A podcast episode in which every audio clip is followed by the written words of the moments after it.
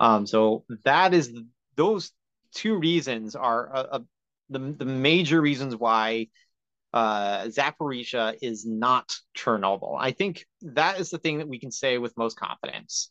Um, you know, when you talk to science people, they're always talking about like just levels of likelihood. Um, that would be very, very unlikely. Like it has enough radioactive material there, similar to Chernobyl, but uh, it turning into a similar situation, extremely unlikely.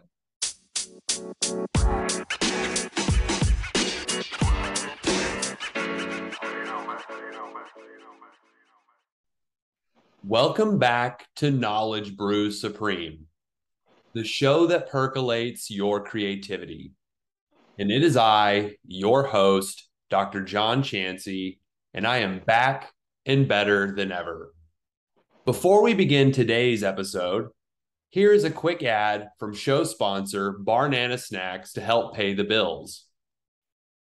All right, so my wonderful sponsors at Barnana Chips were so kind uh, to send me a care package with some wonderful snacks, some wonderful chips of various kinds, different snacks to try. And I've been saving one for a while that I've been, been dying to try. And it's the organic plantain chips, spicy mango salsa, their kettle cook style chips. So I'm going to do a live uh, first try, a live taste. Uh, and you can get my instant reactions to these chips. I've been dying to try these chips. So here we go. Open up the bag, give a smell test. Ooh, ooh! I can smell the the sweetness, the, the the spiciness. Okay, here we go. First chip.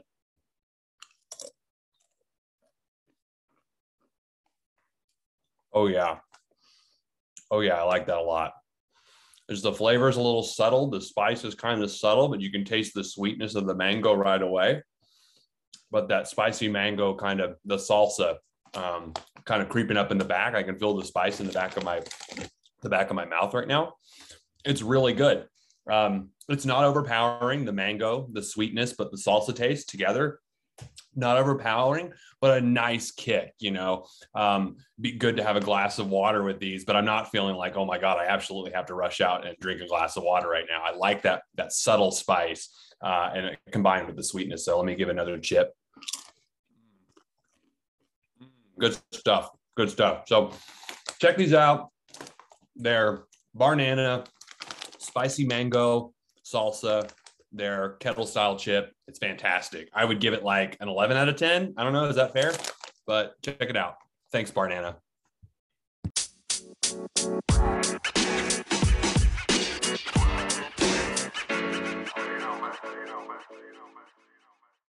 On today's episode of Knowledge Brew Supreme, I'm joined by the one and only D J LeClear, A K A the Rad Guy. Uh, if you're not familiar, D J runs a series of social media pages, including Facebook, TikTok, and YouTube, that are intended to introduce uh, people from all backgrounds of education, all backgrounds in general, to the science of radiation and nuclear science. Uh, he and you know, once I stumbled upon this his YouTube channel, he's just a, a guest I have been dying to have on this show. Uh, because honestly, I don't know a lot about radiation, but I hear a lot about it, but I don't necessarily know a lot about it. Um, his YouTube channel has been really helpful to kind of fill in some of the gaps, but I thought, hey, why not just bring the man himself onto this show? So with that said, welcome to Knowledge Brew Supreme. D J, how are you doing today? Ah, uh, thank you so much. It was a great introduction. I'm, I'm, I'm doing all right today. A little hot in my uh office right now because I don't have A C, but I think uh I'll think I'll get by. all right all right, yeah, it's uh it's still crazy that time of the year. Apparently, you know, uh you you need it or need some kind of uh breeze or something to help out. It's just brutal right now. Oh um, yeah, but but I want to get to start with, you know, I've I've watched your YouTube video, you know, I've seen your your pages, um but I want to know a little more about you. What mm-hmm. is your educational background, and maybe a little bit into maybe your, or your current occupation in terms of working in radiation? Um, how mm-hmm. did you, and kind of a couple background questions with that. How did you get interested in radiation and nuclear science? Was there anybody Was there a person or was there some kind of moment in your life that kind of sparked that interest? Yeah, lots of good questions there. So uh, like my, my background uh, started out actually, uh, I was interested in, in getting into chemistry. Like that was my original interest there. I wanted to do chem, uh, like chemical engineering and maybe even get into food science because I, I, I love to eat and I love to cook. Uh, and, but I wanted to get my college paid for, right? So, uh, I joined the Navy from there and, uh, I, or cause, you know, they, they'll pay for my college, but I ended up getting in and I remember talking to the recruiter and just telling them, you know, my passion for, for math and science. And they, they looked at me and they're like, yeah, you're a nuke. I'm like, what's a nuke? Oh. So that, I mean, that's kind of the first introduction, right? Like, uh, I got in, I thought I was going to be like, I don't know, working in a laboratory and like doing some super nerdy stuff with, I, I had no idea what I was getting into really. And, uh, ended up getting in and basically, uh, as a Navy nuke, I was the nuclear operator. Oh, wow. So I worked on, they, they have both, Uh, on carriers and on subs, they have nuclear reactors on them that run them, uh, supply the electricity, they push them through the water, uh, they provide all of the clean water for the uh, the ships. And uh, I was what's called an engineering laboratory technician. Uh, so I guess I was kind of in a laboratory, right? But not exactly what I thought I was going to be doing. But. Right. Uh, didn't, didn't get to wear a, uh, uh, uh, lab coat or, or anything, but oh well. Um, instead, I was wearing overalls, I guess. Wow. But yeah, yeah, that's what we all wear on the on the ship when we're out to sea. But uh, engineering laboratory technician, they do the steam plant chemistry, reactor reactor plant chemistry on the ships, as well as uh, what's called radiological controls. So if you need to work on a system that was potentially contaminated, uh, radiologically contaminated, uh, you needed a engineering laboratory technician there to kind of supervise the work, uh, make sure that people are not like touching contaminated stuff and then touching themselves or, or other surfaces. And, and uh, I was in charge of taking detailed notes um, during that sort of maintenance, as well as taking kind of the uh, uh, steady states and, or what's a better word, uh, just monitoring for radiation, doing the, the maintenance and, and taking a, a Geiger counter around the engine spaces and uh, making sure that all of the radiation levels were, were monitored. And you could definitely say like, that's where I got my passion uh, for nuclear. I, I realized very quickly that that's something that I would like to do.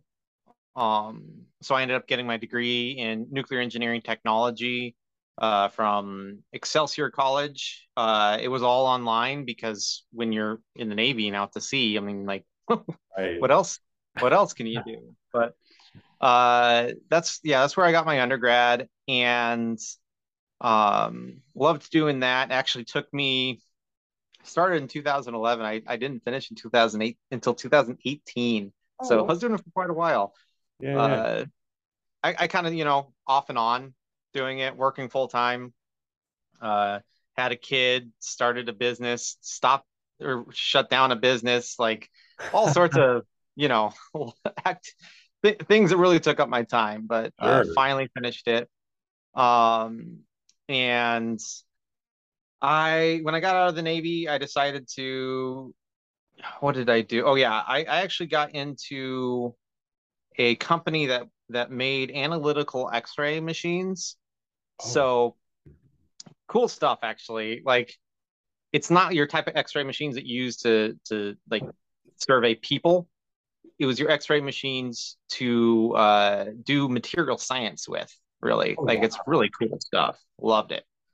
Um, I was the guy. I was a service engineer, so I was the guy who like did like the uh, mechanical stuff on it, worked with the water on it, as well as uh, electronics and stuff. So very different from what I did in the Navy, and not really like nuclear related. Yeah, yeah. Um, I mean, we were working around radiation. And I understood it, and I loved learning the science behind like what we were doing, the material science, like basically shining X-rays on uh, different materials and then measuring it, what kind of bounced off of the material, and you could learn a lot about it. It's really cool stuff. Um, so like back in two thousand seventeen, I really got back, or I started getting uh, really into the online uh, scene when it came to like nuclear forums and stuff. Cause again, like I really just had that interest in nuclear that uh, kept welling up. And I also went back to school, and I was starting to working on finishing my degree, and uh, I decided uh, to change jobs, and I was looking around on Indeed, and I saw a position for a nuclear engineer with the state, and wow. I thought that was a little weird. Like I was like, wait a minute, why, why the heck would a, a state level job, why would they be hiring nuclear engineers? Like that makes no sense to me, but I'll sure I'll bite, and ended up interviewing for it, and was very fascinated about what what the position was for. It was uh, it was radiological emergency preparedness. Um, Interesting. And basically planning and preparing for radiological emergencies. Uh, mostly the one that we focused on was nuclear plant emergencies, or still focus on. It's still my job. Sure. Um. And I mean, that's where all the, the funding comes from as well. All nuclear plants in, in the United States are required to have an off-site response organization, somebody who is separate from the nuclear plant that's uh, able to coordinate response, like in case something happens, right? Um, so yeah, that's that's uh, what I got into. Um, I'm at more of a manager level now, but Uh, still love getting into the weeds, but uh, really enjoy it. Um, yeah, and I guess that brings us, or you know what? I, I didn't talk about my master's program that I so while I was working, uh, or while, yeah, while I was working for the state, I uh, started my master's program. I actually started it in January of twenty twenty. So wow. Very interesting time to. Yes. yeah yeah had a lot of time, you know, sitting at home, sure. Being able to work on but uh yeah start, started that, and so my my master's was with Illinois Institute of Technology, and the degree was health physics. And I think a lot of people, like, they hear health physics like, what, what do you what do you mean by health physics? And uh, one of the first books we read in the in the in the coursework was just like very basic health physics, and like what went into the, the naming of that field, and uh, how it's kind of confusing. Like, why do you call it health physics? But basically, it's ra radiation protection is what we do. Oh wow! And okay. A, a lot of that had to do with like uh, C P one. Uh, that's Chicago Pile One. That was the very first reactor ever to go critical as part of the uh, uh, Manhattan Project. Ooh. And they they had physicists basically working on making calculations for like radiation levels, and they were the people who were trying to protect people from the radiation. Oh. And I think it was part of like the health department part of it that was kind of in charge of. That's like I, I gotta I gotta read it again, but uh, it had to do basic, basically with health, and it was physicists doing it, so health physicists. But interesting. Okay, I never but, heard of that. That's awesome. Yeah, yeah. The job of the health physicist is basically to protect people and the environment from radiation and the use of radiation, uh, while at the same time uh, using radiation for like medical purposes, for uh, industrial you name it, all sorts of purposes. So basically being able to use radiation for good while at the same time protecting people from radiation. So you're like a superhero.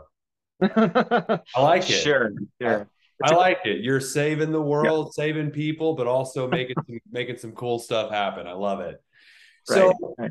with all that said, I, you know, I just, you have a, this wealth of background information. So I have just lots of questions I want to ask, but the first is just from your opinion, expertise and expertise, why does the topic of radiation or, you know, anything, you, anytime you bring up the word radiation or nuclear kind of carries a negative stigma to it? And related to that, and maybe this is kind of, you know, answering the same question, but what are some of the misconceptions you think the general public has about radiation? I'm sure maybe that kind of feeds into that stigma. So that's why I'm asking these two together. Yeah, I mean, there there's definitely a, a major stigma that has been around for a long time. And uh, it's I, I'm so glad you bring this up um, in, in a podcast that's not specifically nuclear focused. I've heard on lots of nuclear focused talking about sure. exactly this uh, topic on why do people fear nuclear or the word radiation. And I mean, there's a, geez, I think a lot of it has to do with Uh, for one thing, nuclear weapons, that's a big part of it. Um, a lot of it has to do with this, this, this unseen uh, risk that you can't touch, taste, see, hear, uh, but it could be affecting you, right? Like, so it's just this really, that, I mean, that's scary in itself, right? Sure, sure. Um, I think another one has to do with some very high profile incidents that happened in the past, right? Yeah. Um, I mean, I, I mean, probably first thing that comes to mind is Chernobyl, right? Sure, sure. Um, but like thinking way back when we were using radium for for everything, and like we we we painted uh, clock dials, we paint painted everything you could think of with radium so that it glowed and at night you could see it. Like they were doing it on uh, military stuff, deck markers.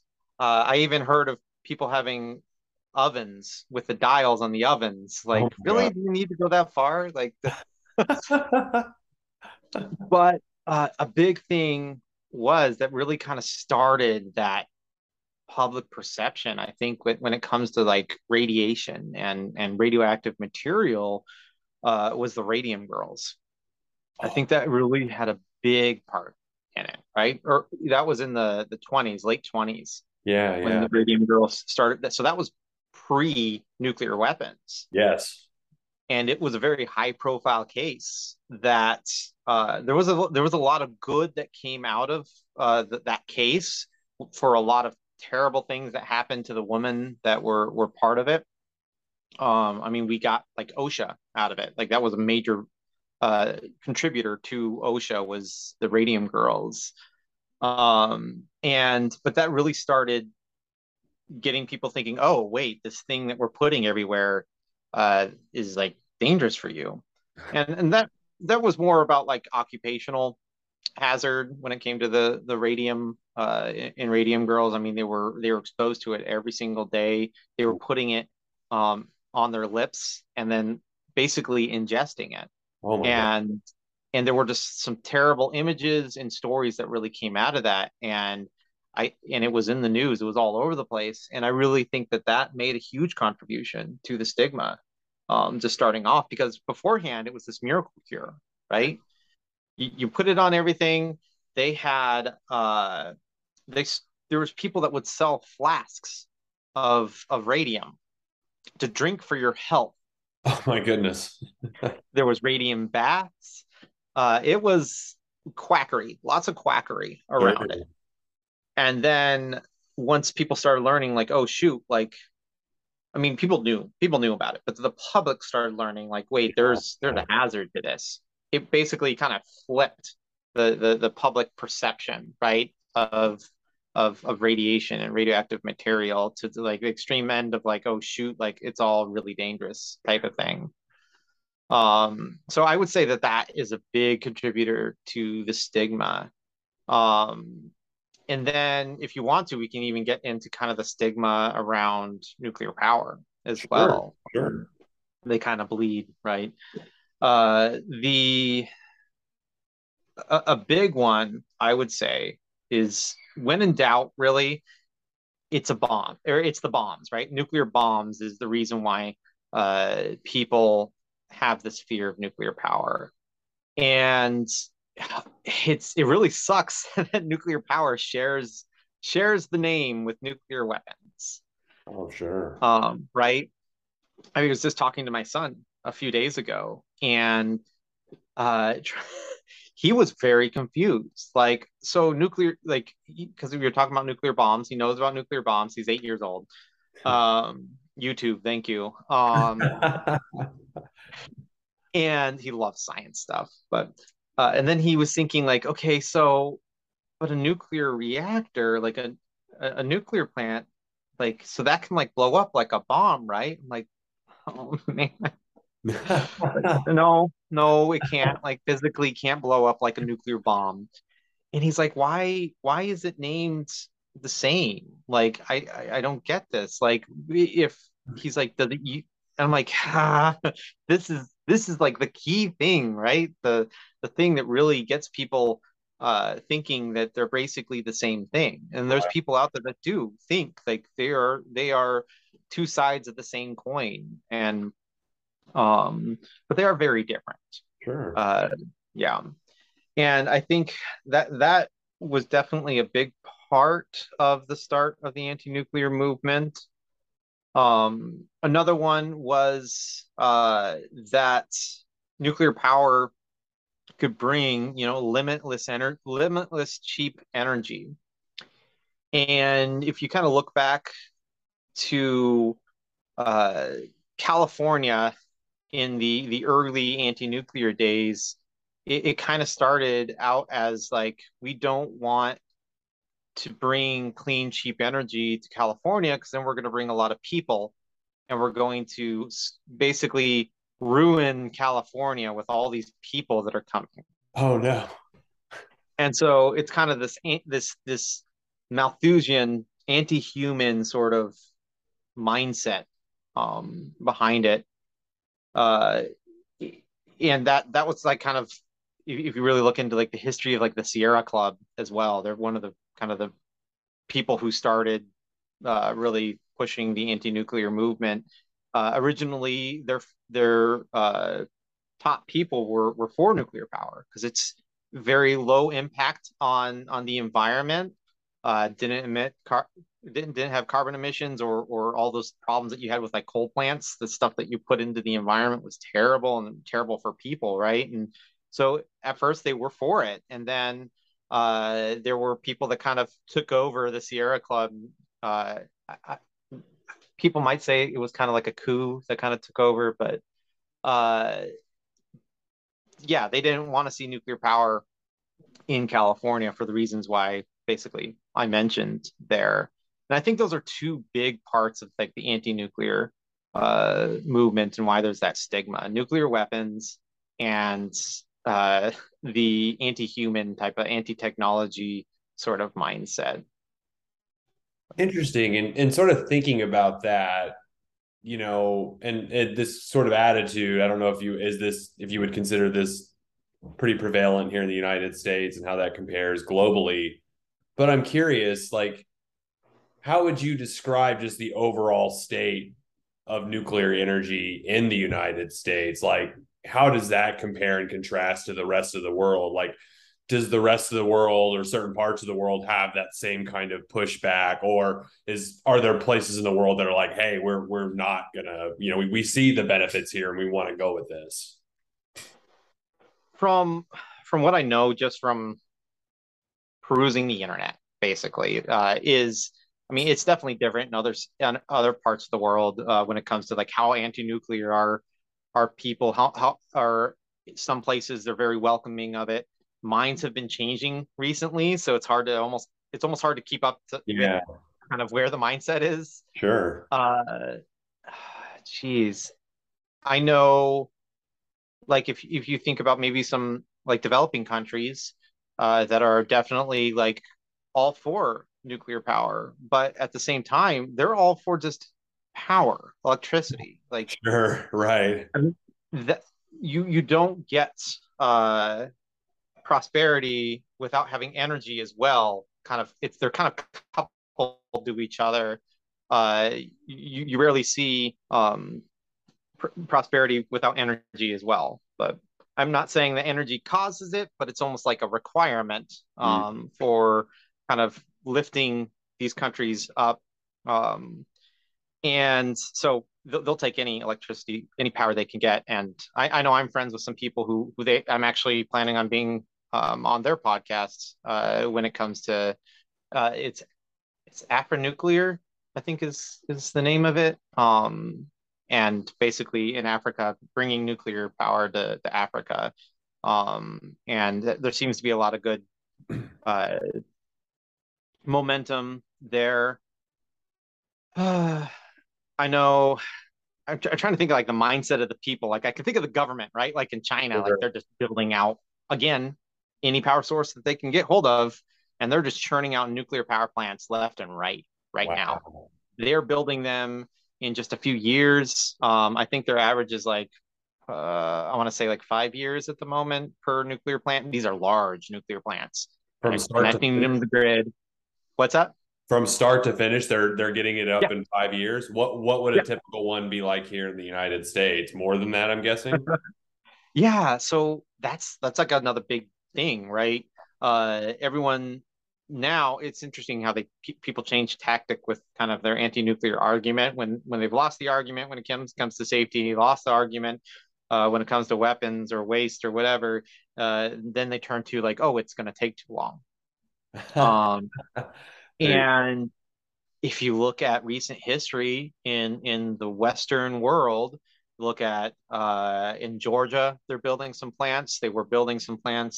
Um, in shoot is that South Carolina? I'm forgetting it now because they stopped building them, but sure. uh in Finland they've been building some plants, and uh or a plant in France they're they're building a plant, and it is taking way too freaking long. And one of the big things is we stopped building nuclear plants, like like starting building nuclear plants in the seventies. Like we haven't been starting them since the seventies. So our experience, like construction experience in nuclear builds, and when I say our, I, I, I should be specific here. I'm talking about like in the U S, but all, as well as in other like European countries, yeah. uh, they've all like forgotten how to, to build nuclear plants. So we're, we're basically starting from scratch and with a first of a kind build. Is is what I would consider it. Um, all these countries that are that are that are starting out, and there is lack of experience in the uh, construction crew, in the utility, in the reactor vendors such as Westinghouse, and with the regulators. Everybody just has lack of experience, and I've talked to the people who have been building these things, and they, they've basically told me like, yeah, like everybody didn't know what they were doing when it came to uh, getting a reactor built or, or two reactors. And it just caused so many delays. And uh, you know, it was, yeah, it, it's been terrible. And they, I think the ones that they're plan that they're going to be finishing, which is next year uh, in, in the U S, yeah, uh, yeah. the the Vogel plants, they started those, I want to say two thousand twelve. Someone's gonna quote me on that. So ten years, yeah, over yeah. ten years. That's a long this time. two thousand thirteen. And either way, like nine or ten years. Yeah. Uh, and there has been companies going bankrupt, people getting sued. Um, it has been a cluster. so, um, yeah, like. in the Western world has not looked good. And a big part is like, th there needs to be more support um, for nuclear. And we need to really be building a lot more. we need to get more experience with building them. The ones that they're building in Georgia are A P one thousands, and uh, they uh, they're also building them in South Carolina as well, A P one thousands, but that stopped. I hope that they start that back up again. Uh, Southern Nuclear, I think, is the one that either owns them or owned them. Uh, I think they got like ninety something percent done and just stopped. Oh and that was back when Westinghouse, which was the vendor of the reactor, um, who was also trying to like lead the construction of it, um, which I don't know if that was a mistake or not, but uh, they they went bankrupt. Hmm. And I think everybody thought that both construction projects were just done, you know? Uh, and thankfully in Georgia, they they kept pushing on. Unfortunately, at the the one for Southern Nuclear, they they did stop. So hopefully they start that back up again. But if you look at other countries, uh, such as, like I mentioned, uh, China, yeah. uh, if you look at South Korea, they they had an amazing heyday in, in recent history of building their nuclear plants uh, in about the same time frame. And then Japan. They are amazing at churning out reactors. Three years. They they, oh they could turn them out in three years, which is insane, um, but awesome. Like when you can put a gigawatt of of of twenty-four seven clean energy on the grid in three years, like that's oh that's insane. It's amazing. That is amazing. So.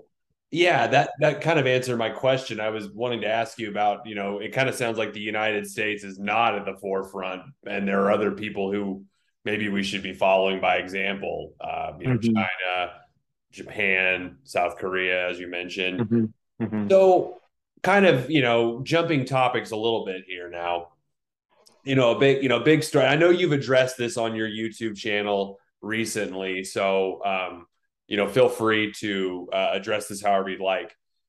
But we've been seeing a lot of stories, especially like, you know, I listen to, you know, I listen to N P R in the morning on my daily walk. And one of the big topics that comes up is in the war in Ukraine, you have the power plant. I may be mispronouncing it, the Zaporizhzhia power plant that's they're Perfect. Worried about getting shelled, being offline, all kinds of things happening. So, you know, and, and when as soon as people hear about that, Ukraine, nuclear reactor, immediately I'm sure people start thinking of Chernobyl, um, mm-hmm. better or worse. So I'm just curious, like, how worried should the general public be when we hear about stories like that? You know, when we hear about a nuclear plant possibly being shelled or or going mm-hmm. out of power for a while. I guess like in the United States, I don't know how much I would generally have to worry about it, but I maybe do people in Ukraine, is that something they should be very worried about? Or, or I don't know, how do we take this kind of news? Because it all seems like a lot.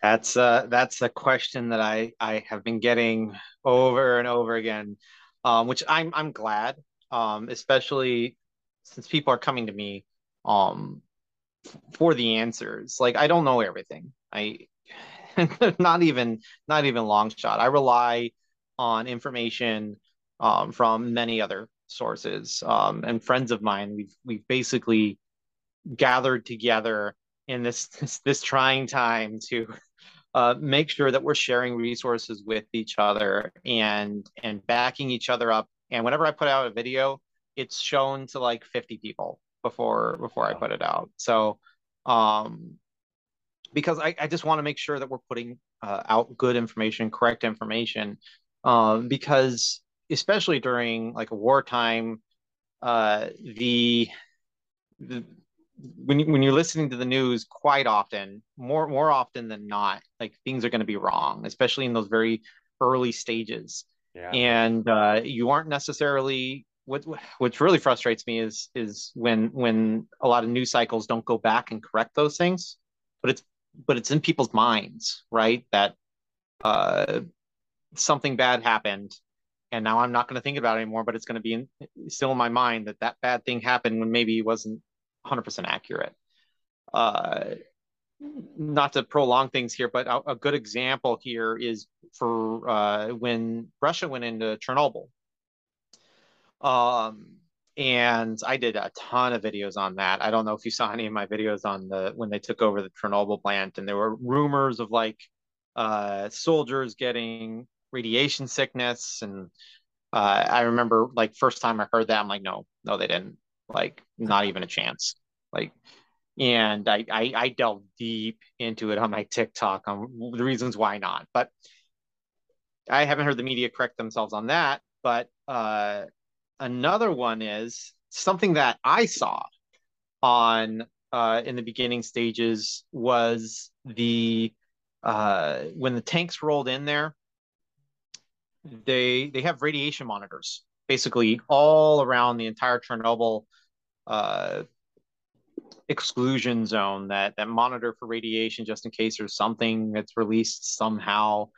And right before these radiation monitors went offline, which was in the very early stages of the war, all of a sudden you see the spike of radiation on a bunch of the detectors.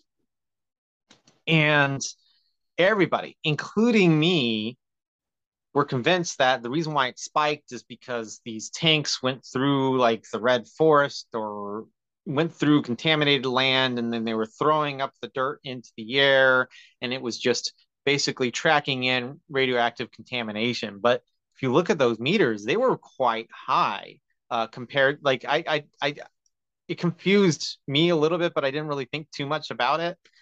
Um, it wasn't like so high that it's going to kill you type of type of high, but it's it was very elevated. Sure. And uh, there was a study that came out specifically on that. And they basically did some models on like, okay, let's see how much radioactive contamination would you need to have in order for this detector to read as high as they did.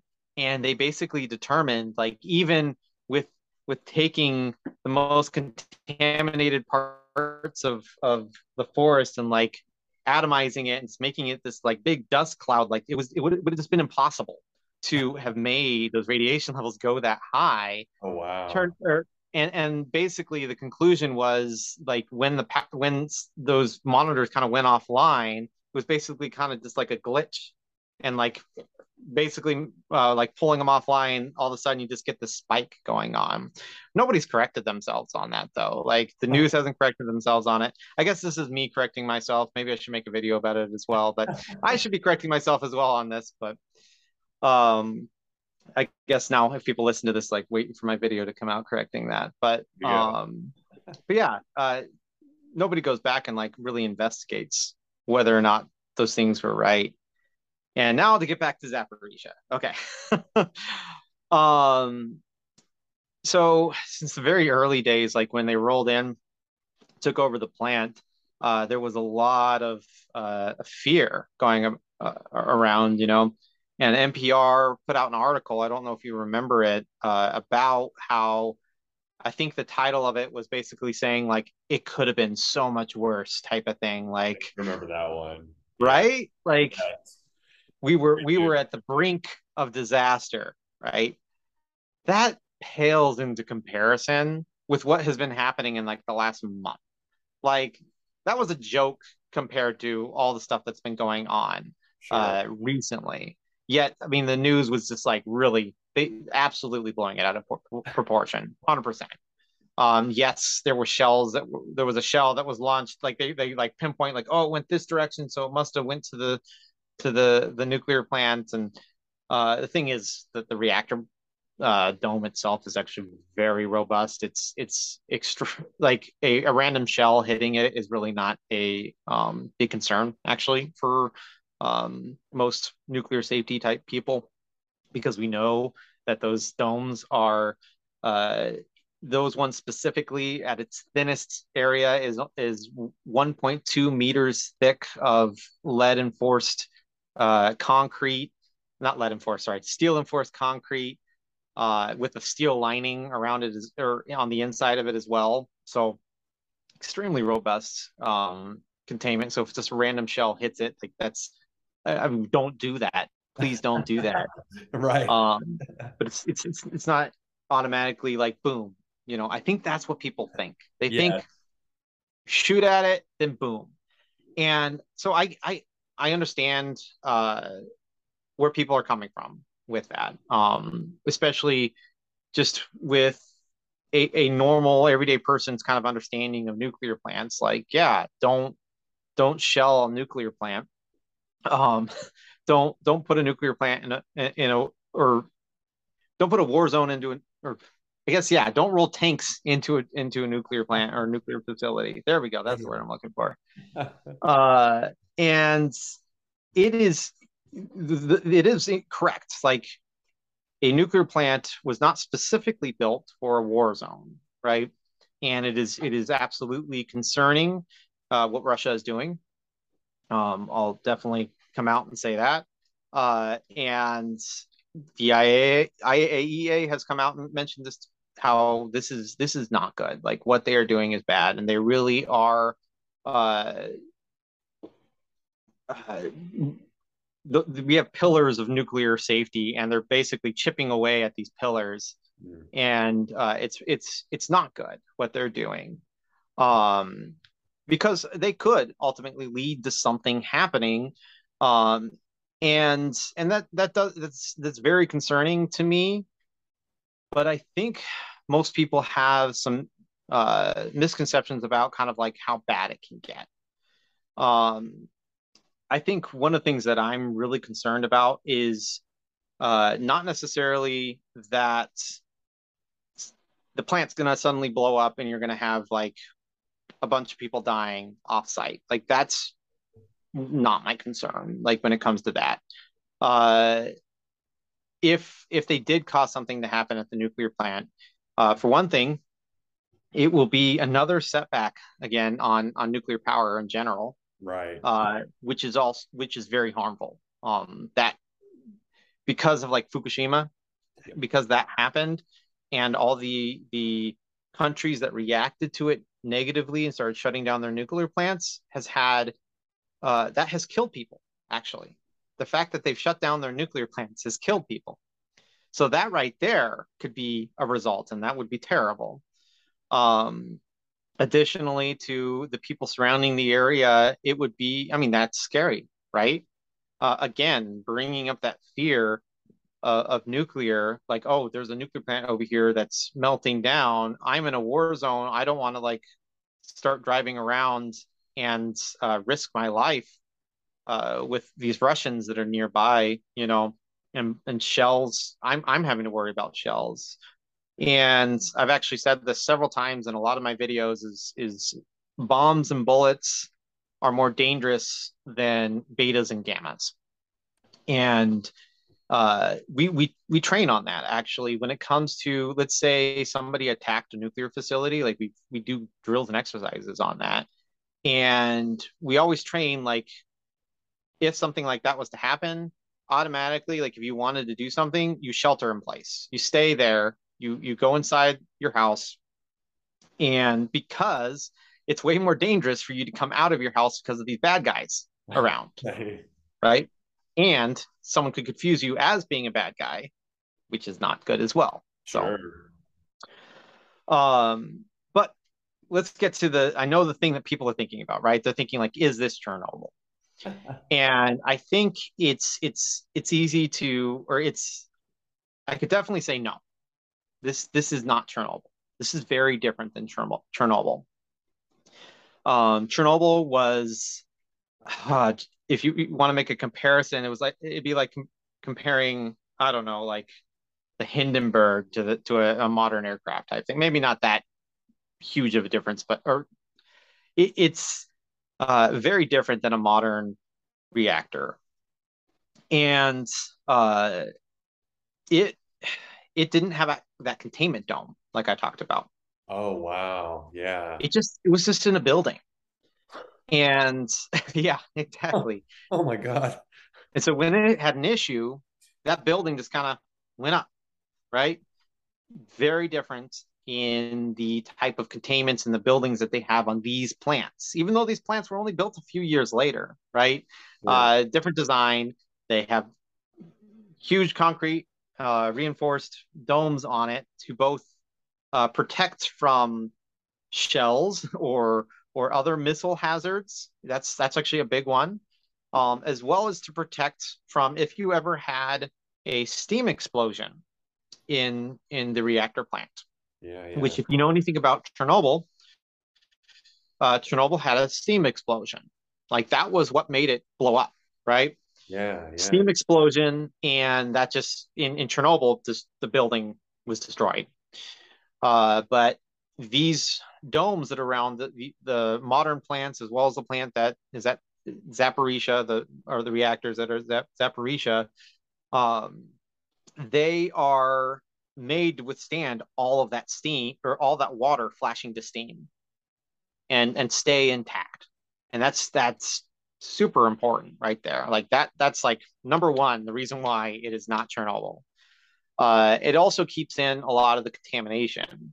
And that's some of the thing. One of the things that I do when I'm doing my modeling is I, I'll take into account uh, the fact that it has a containment. I could even make it to say like, oh, I'm going to make this model, but I'm going to put a little bit of damage to the containment, you know, and I can model out like where does the radioactive material go and stuff. Uh, but uh, another big thing is that makes it very different than Chernobyl is uh, the design of the the moderator, basically. So in Chernobyl, it's what's called graphite moderated. In the Zaporizhzhia plant, it's water moderated. And in Chernobyl, in the, in the, the graphite moderated reactor, uh, in this one specifically, it's cooled with water. And normally, like in a, in a modern day reactor, when you heat up water in a, in a reactor plant that's operating, as it heats, it actually causes the power to go down. It's like a negative feedback. Oh, wow. Yeah, yeah. Uh, we call that uh, a negative temperature coefficient of reactivity. Like, big words, but basically water expands, and that makes it to where power goes down in a in a uh, light water reactor like we have around the world today. In Chernobyl, though, when you heat it up and that water expanded, power went up. Oh, power goes wow. up, yeah. Temperature goes up. So if temperature is going up with power going up, exactly, positive yeah. feedback loop right there. Yes. Uh, additionally, when you have boiling, when you're boiling in a, uh, a light water reactor like we have today, uh, that also has a negative coefficient of reactivity. So bubbles, if bubble was the form in a reactor, temperature would go down in the modern day one. In Chernobyl, opposite. Same, like basically power going up. It was, it also had some graphite tipped rods, which if you ever watch the, the Chernobyl series, you get to kind of learn a little more about that. But sure. There's a few compounding things, but that was a big one. Basically had a positive temperature coefficient or temperature coefficient reactivity, which gave positive feedback loops that led to uh, just this big explosion. Uh, which burst open the, the the reactor building, and then you had graphite again that caught fire. So uh, the, the graphite that wasn't there, right? It's not on the building. Yeah, there we go. um, but that was on fire. So it was basically on fire. And it, for radiation protection, fire is a bad thing. Like you don't want fire and radioactive material. They do not mix very well. So you're burning it and you're just putting tons of radioactive material into the into the air.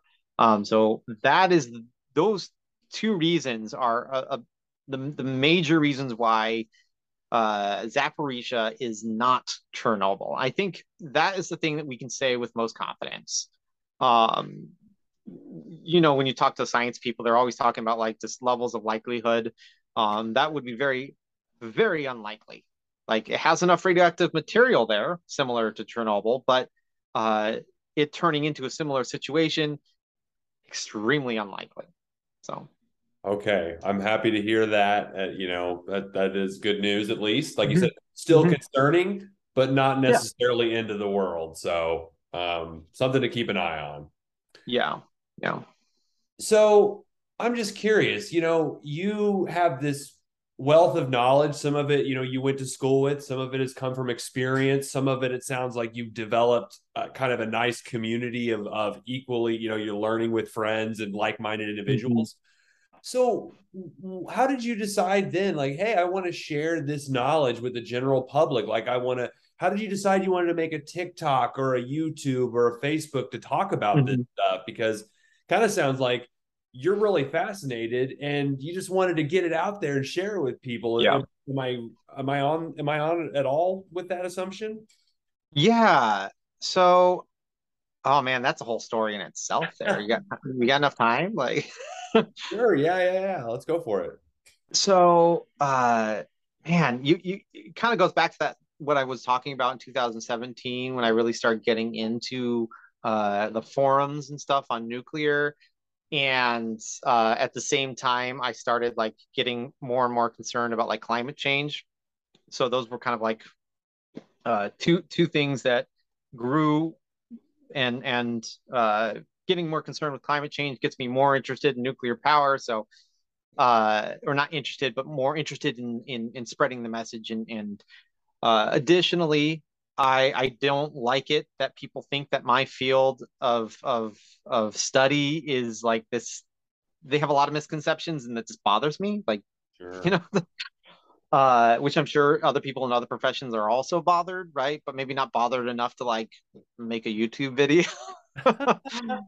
So I think the the the the major thing behind it is my my concern for for climate change, uh, but also at the same time my uh, my desire to be kind of uh, pro humanity, right, while also protecting the environment. So like two two big things, like uh, and so th that I would say is definitely the core of my desire to kind of get these messages out there. But there's another kind of thing that happened to me uh, back in, geez, two thousand nineteen, I think. I remember going to a conference. And at this time, like I've always talked thought about in like back of my head, I'm like, oh, it'd be kind of cool to talk about this and on like YouTube and stuff. And I was already pretty deep into social media, and I even had a Facebook page uh, that was called A Pragmatic Environmentalist, which is still out there. Uh, I don't really run it anymore, but there's a lot of other people that have helped me out, and they, they run it now. Um, but I remember going to this conference, and there was a presentation there about, and this conference, by the way, was for radiological emergency preparedness people. It's a national radiological emergency preparedness conference. Uh, yes, there is one of those. Um, we have like five hundred people um, usually, but uh, they were presenting at this conference, and they talked about how uh, you can't just come into uh, a incident on the uh, right of boom. What I mean by right of boom, so boom is like the incident, right? Something happened, boom. Yeah. There's left of boom, which is uh, before the accident happens. Okay. And then there's right-a-boom. Or am I mixing those up? I'm, in, in my head, I'm thinking right-a-boom is the one that's after, but I might be backwards. Hopefully I'm not. But either way, basically, after the accident happens, you can't just suddenly think you're going to come into social media and put out a message there, and everyone's just going to start listening to you. Right. Right? Sure. You've not established yourself. Like, who the hell are you, you know? Totally agree. What's yeah, what's going to happen is they're going to go to the people that they already go to. Right. And one of the things that really hit home on this message, I don't even, I don't even think it was at that conference. I think my boss showed me this video. I actually posted this on Twitter very recently on a on a Twitter thread that's like going viral right now. Uh, a video of Bill Nye on, I think it was like N B C or C N N. I can't remember. And this was like in the very early days of Fukushima. They brought Bill Nye in to talk about nuclear. Exactly. Like I, I, I that look. Yes. Um, I love Bill Nye. Nye. Yes. I love Bill Nye. I want to get him on my podcast, but maybe you shouldn't watch the video then. Um, but they asked some questions about like Fukushima, like what's going on here? Like, you're the guy we go to for science information, so tell us, right? And the first forty-five seconds, at least, of it was just complete gibberish, like nuclear gibberish. He would start talking about how like cesium is what keeps the uh, the reaction from from from or, or what did he say? Oh yeah, the nuclear reaction from happening. And if we detect cesium outside of the plant, which we need to confirm our sources whether or not cesium is detected, like that is an indication uh, that it's going to get much worse. Like, and that really bothers my brain to even say that, because it just makes no sense. Um, and and he talked about like injecting, like I, just complete gibberish. And uh, the thing is, the news went and, and people went to the people that they think of as being the science experts. Right. And they they also did this with uh, I can't remember. He's Japanese American physicist. Oh, he's really big into science communication. I can see. Uh, I can't remember his yes. name. I know White hair, talking. long yeah. hair. Yeah. Yes. He's in uh, mechanics, I think, or something like that. Yes. Yes. Love his love his stuff. Um, but he's very, unfortunately, he's very anti-nuclear. And they also had him on talking about stuff. And it's like, no, what are you doing? Like, none of these people are experts. Uh, and they're not telling you correct information at all. And it really damaged Uh, credibility of the experts, uh, damaged credibility of the government, emergency response personnel, like made this really drove a lot of mistrust in the nuclear industry. Um, and I mean, that was part of it, right? Sure. And basically where I'm getting at is like, you need to be able to establish yourself now, establish yourself on social media. And uh, so that when something happens, people will come to you.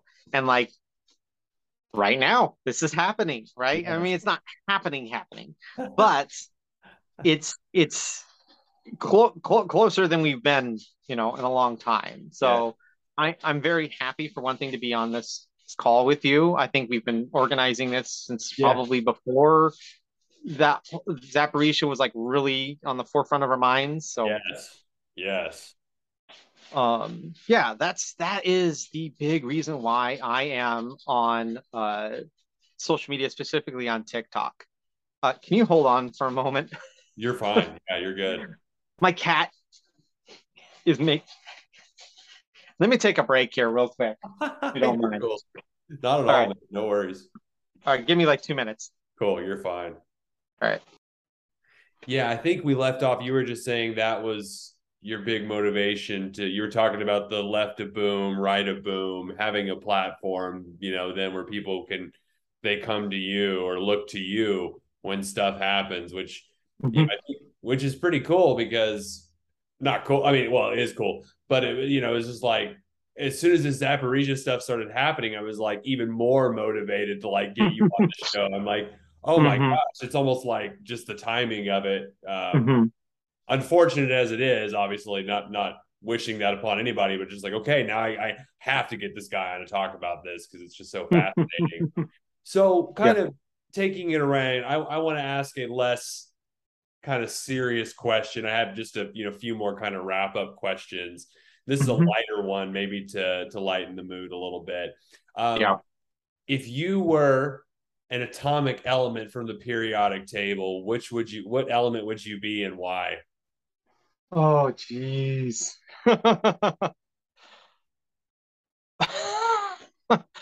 um, let me think about this for, for a moment. Like, because the obvious choice is like uranium two thirty-five, right? Like, ooh, ooh. Um, I mean, because it brings uh so much power. Or uranium two thirty-eight, because or wait, did you say you said element? I see. I, I jumped to oh. So we have flavors of elements in the nuclear world. Well, let's go with that. I, I, let's stick with your your world. Let's go. Yeah. With your, yeah. Expand it. See, here I am just sticking with the normal periodic table, and here you are playing like four D chess. So that's that's kind of what I, I think about, right? Like, cause imagine like a periodic table, and then there's like all these different layers to it, like going up.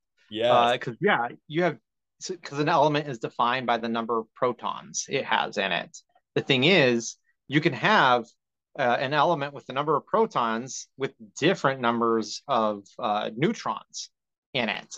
And so that creates an isotope, which they all behave chemically the same as each other.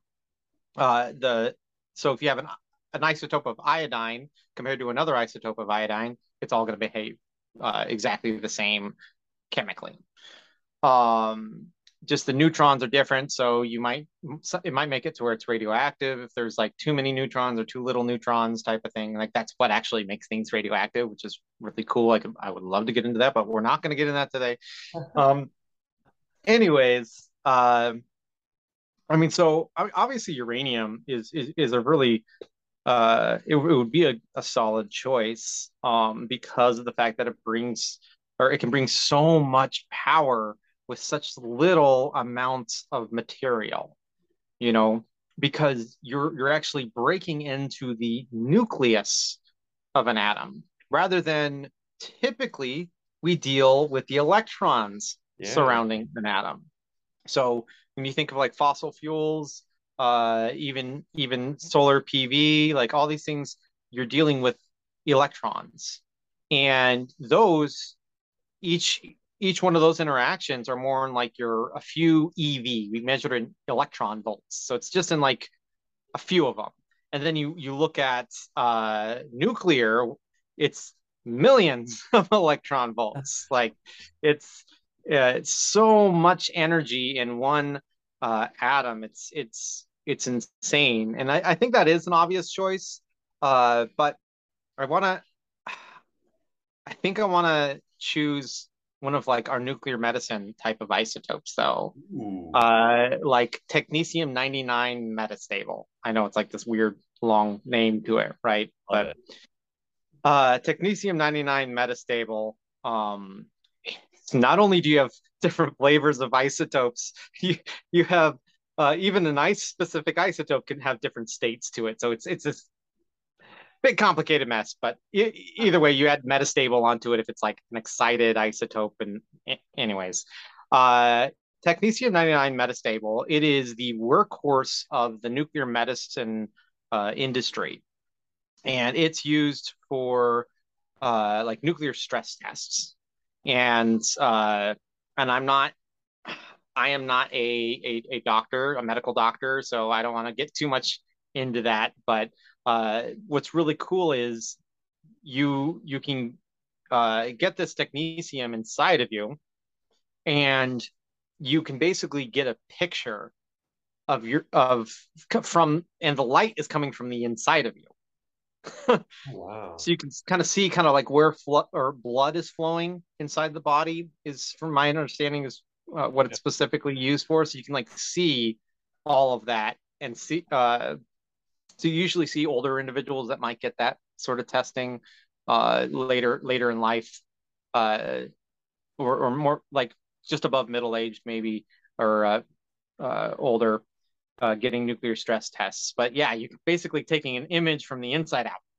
Oh, because wow. It releases a photon. Yeah. I love it. Those are both great answers. I love that. I yeah. Okay, cool. I wasn't expecting the second one, and I learned a few things on that one, so that was really mm-hmm. cool. Um, yeah. Another kind of less, you know, not not a little lighter question I ask everybody who comes on my show, because I try to bring on people with very diverse viewpoints and uh, mm-hmm. and knowledge and places they've, you know, experiences and things like that. So I'm curious, right now or, or recently, what are you watching or reading or listening to these days? Anything that's got you excited content-wise? It could be related to nuclear or not.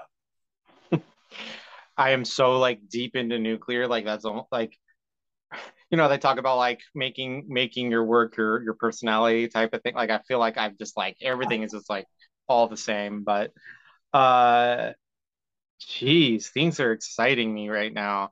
I mean, like, I'm really excited about the uh, uh, what's it called? The Inflation Reduction Act. I'm excited about that. Uh, hey, there you go. There you go. Uh, I'm still learning and and internalizing what it's done for the nuclear industry. And I'm really excited to, I'm still trying to read stuff about it and listen. I listened to a podcast recently about it, uh, on what it has done or what it's going to do for the nuclear industry, because uh, we're we as as uh, nuclear advocates are are just frustrated with the nuclear industry, and we, it's like us poking them with the stick, like, come on, do something. Like, we really like do something. And uh, I think that's I'm, I'm following that. I'm very excited about that. I don't know if that was what you're looking for in that. Perfect. No, but, that's great. Do you have a maybe? How about this? Do you have a Do you have a recommendation, whether it's a book or a podcast or a document or any way you want to go? If somebody who doesn't have a background like you, but wanted to know a little more about nuclear energy, wanted to know more about the benefits of those things, what would you recommend? Oh, besides man. Your, your, your, obviously your channel, we're going to plug yeah. that too. Other good resources you might recommend. Mm-hmm. Oh, man. There are some great like documentaries out there and books, uh like really good book, Power to Save the World. Ooh. Um that's a really good one. um I think you can get it on auto uh audible on an audiobook, um and it's read by my friend Eric Meyer. I hope I'm right with that. Um and then one of my favorite books actually is uh, Atomic Accidents. Ooh, okay. I'm literally adding these like to my my wish list like as you're listing them. So mm-hmm. I love it. Yeah, Atomic Accidents is is great, and uh, it, it if you read it, I think it's uh, I think most people would think like looking at it like, oh, like this has got to be like some anti-nuclear book, yeah, right? Yeah. Anti-radiation book, like, but it, it's not at all. Like it, it's oh, it's so great. Like I, I can't even uh describe it. Like like the beginning of it is like going into like some history and like the first uh recorded incident involving radiation, at least some people think it is, like it was like a cave in the backwoods of of, of Missouri, like okay. yeah, yeah, but good book, yeah. Um, and then uh, one of my favorite, uh, and probably the first documentary that I watched related to nuclear. Of course, my life is nuclear; everything's nuclear, right? Uh, is uh, Pan Pandora's Box. Ooh, okay. Or, sorry, not Pandora's Box, sorry. Pandora's Promise. Oof, got that backwards. Pandora's Promise, which I think has to do with like, you know, when Pandora's Box was open, all the bad stuff goes out, but then there was the promise. Uh, oh, right. And like nuclear power is the promise. Like this. You know. Oh, I like that. Okay. I'm going to have to check that one out too. These yeah. are great recommendations. I love it. I love it. So, last question before we wrap this episode up. Uh, where can listeners of Knowledge Brew Supreme, where can they find your content? Your, you know, when you're talking about, you just put out a video recently about the Zaporizhzhia power plant and, you know, whether or not it's Chernobyl, you've put out a lot of really good content that I've had a chance to kind of check out. So where can folks find it? Yeah. Uh, so I am, I'm on so many different platforms, right? Uh, so I think a good one, um my my Twitter handle, uh at that Rad Guy five, because you know that's that one was was taken, but oh well. um TikTok, obviously a, a major one. That's kind of the one that I have sort of made a name for myself on, um and that is at that Rad Guy, not that Rad Guy, sorry, at the Rad Guy Glows. So that's when I changed it. Instead of that Rad Guy, it was the Rad Guy, because based off of, you know, the bad guy, the song. But oh yeah, yeah. Nice. When that was coming out, that's when I when I came up with the name. Um, and then obviously I'm I'm on Facebook as well. If you look up look me up, um, and then YouTube, obviously the Rad Guy. I think there's like one other the Rad Guy, but I think you'll be able to find me yeah. uh, pretty easy. Now I have more viewers or more uh, more followers. And yeah, I think those are probably the best uh, places to find me. Wonderful. So I will be make sure to add uh, notes or add links to those uh, uh, to those in the in the show notes. So please be sure to check out all the wonderful content that D J, aka the Rad Guy, is making. Uh, so thank you again so much, D J, for being on my show. It's been Thanks a pleasure. Of course, of course. Uh, this makes episode forty-five of Knowledge Brew Supreme. I'm your host, Doctor John Chansey. My goal is to get to one hundred episodes. So that means I'm only fifty-five away. Thank you for listening. Please share, subscribe, review, be good, and be safe. Peace out.